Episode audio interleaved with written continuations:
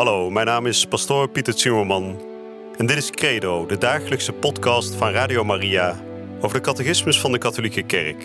Samen dringen we elke dag een beetje dieper door in het prachtige plan van liefde dat God met elk van ons heeft.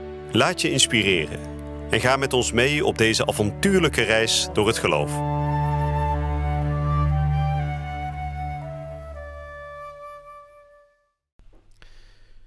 Vrienden, welkom terug bij deze nieuwe uitzending van de podcast Credo hier bij Radio Maria. Waarin we volop de naam van de Heer aan het behandelen zijn. We hebben de vorige uitzending gehoord over de naam Jezus. Wat deze naam betekent, namelijk Yahweh, de Heer is redding. En vandaag gaan we deze naam nog verder uitbreiden met die belangrijke titel die Jezus altijd krijgt, namelijk Christus. Christus is niet de achternaam van Jezus, zoals wel eens gedacht wordt. Nee, Christus is een Grieks woord en dat betekent gezalfde. En we zullen dadelijk horen wat dat betekent. Hè? Wat het betekent dat Jezus dus de gezalfde is. In het Hebreeuws is het woord voor Christus Messias. U kent dat ongetwijfeld ook. Hè? Dus Messias en Christus betekent hetzelfde. Nou, we gaan vandaag spreken over die belangrijke koninklijke titel van Christus. Jezus, de Zoon van God, is de Christus. En we hebben in de vorige uitzending gehoord dat de naam van de Heer, Jezus, dat hij ook in het hart van alle christelijke gebeden staat. Zelfs in de Oosterse kerk, niet alleen in de Westerse kerk, maar ook in de Oosterse kerk, vormt de naam Jezus telkens het hart. En daarom wil ik deze uitzending openen met een overbekend gebed, namelijk het weesgegroet. Maar in dat weesgegroet ook heel duidelijk de nadruk leggen op het hart van het weesgegroet, namelijk de naam van Jezus. En voor dit weesgegroet, u kunt dat meebidden uiteraard, zullen we het eerst even stilmaken van binnen. Wees gegroet, Maria, vol van genade. De Heer is met u. Gij zijt de gezegende onder de vrouwen. En gezegend is Jezus, de vrucht van uw schoot. Heilige Maria, Moeder van God, bid voor ons zondaars, nu en in het uur van onze dood. Amen.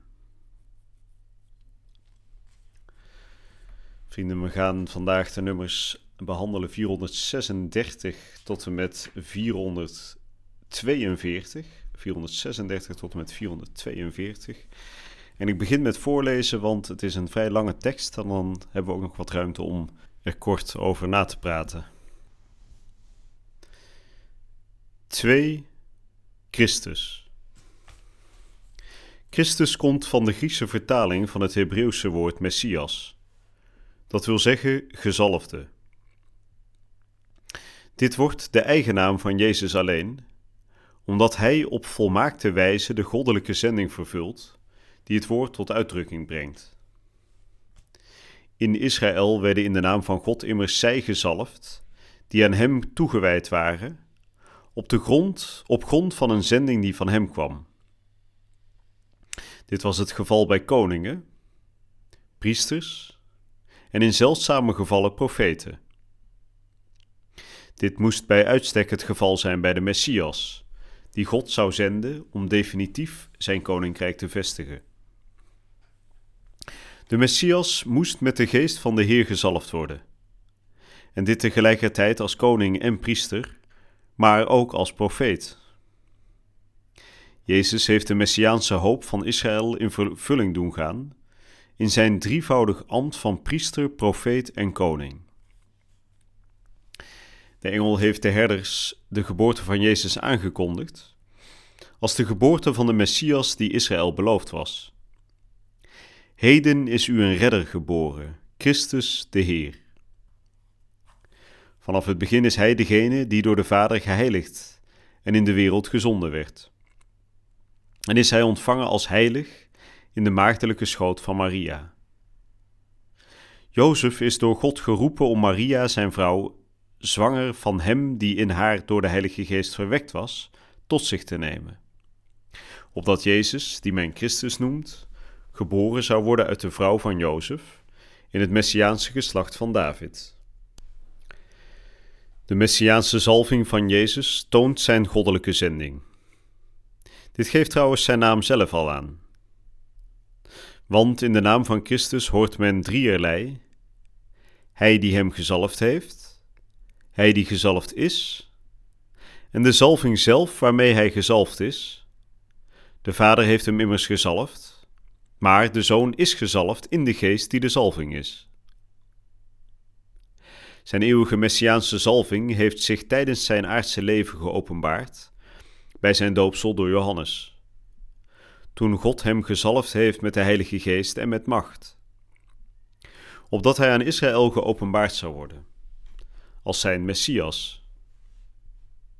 Zijn werken en woorden zullen hem doen kennen als de Heilige Gods. Talrijke Joden en zelfs sommige heidenen, die in verwachting deelden, hebben in Jezus de wezenlijke kenmerken herkend van de Messiaanse zoon van David, door God aan Israël beloofd.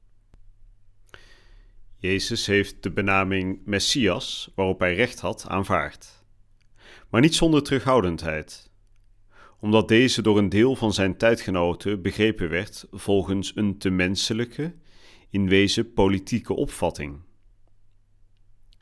Jezus heeft de geloofsbeleidenis aanvaard van Petrus, die hem erkende als de Messias. Maar hij, maar hij kondigde hierbij het aanstaande lijden van de mensenzoon aan.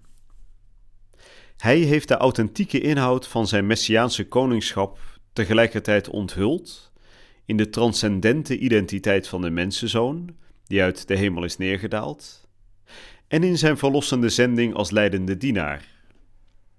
De mensenzoon is niet gekomen om gediend te worden, maar om te dienen en zijn leven te geven als losprijs voor velen. Daarom wordt de ware betekenis van zijn koningschap slechts vanaf het kruis getoond.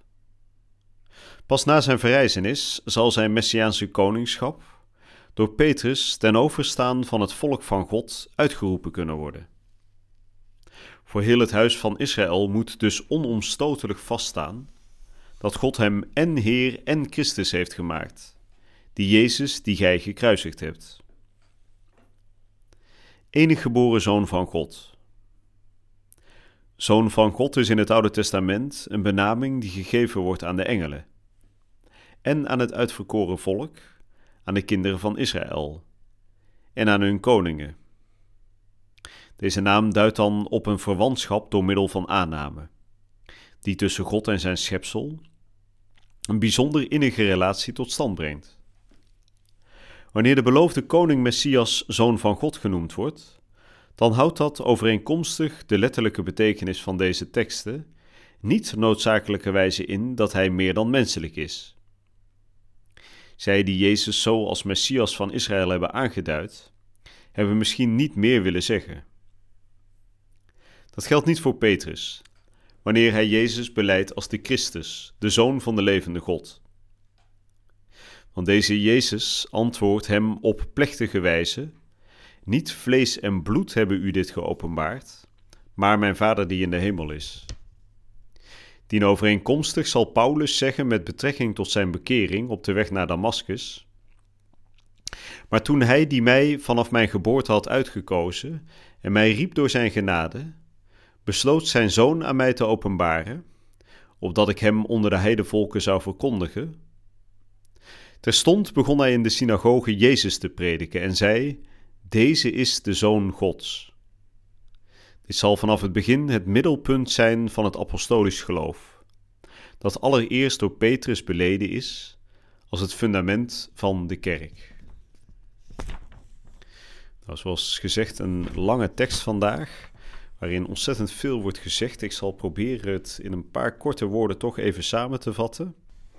Nou, de catechismus opent vandaag met te zeggen dat Christus dus de Griekse vertaling is van het Hebreeuwse woord Messias. En Messias dat betekent gezalfde.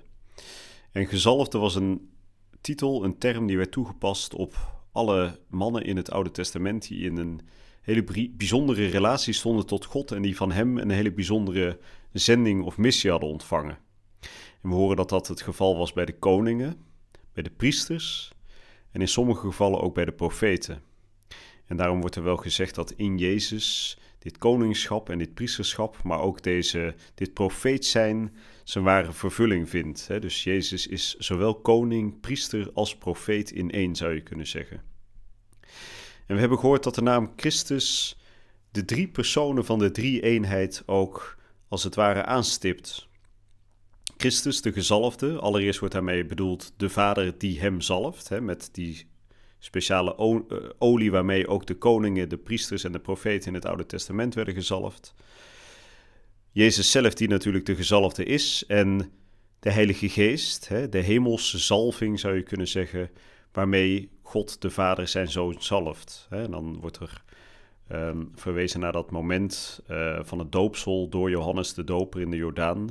En op dat moment gaat dan de hemel open en God die zalft zijn zoon met de Heilige Geest uit de hemel.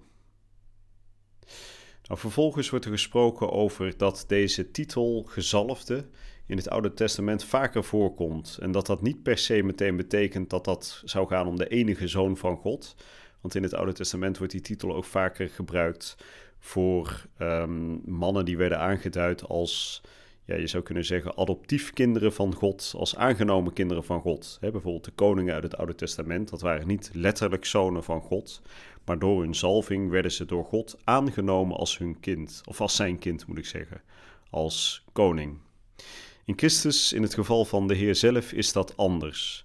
Hij is niet een van de vele zonen van God die door een soort aanname door de Vader zoon is geworden. Nee, hij is de zoon van in alle eeuwigheid. En dit bijzondere zoonschap wordt bevestigd door Petrus, de eerste van de apostelen, wanneer hij die ontzettend belangrijke uitspraak doet: Gij zijt de Christus, de zoon van de levende God.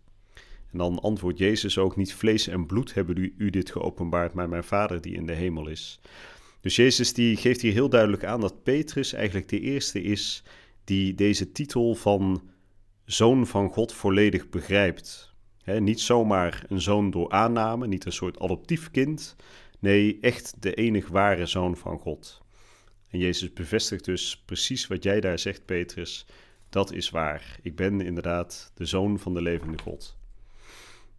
Nou, we horen dan nog het voorbeeld van de heilige Paulus, die dat bevestigt en die ook spreekt over Jezus als zoon van God en dat ook tot hart van zijn verkondiging maakt.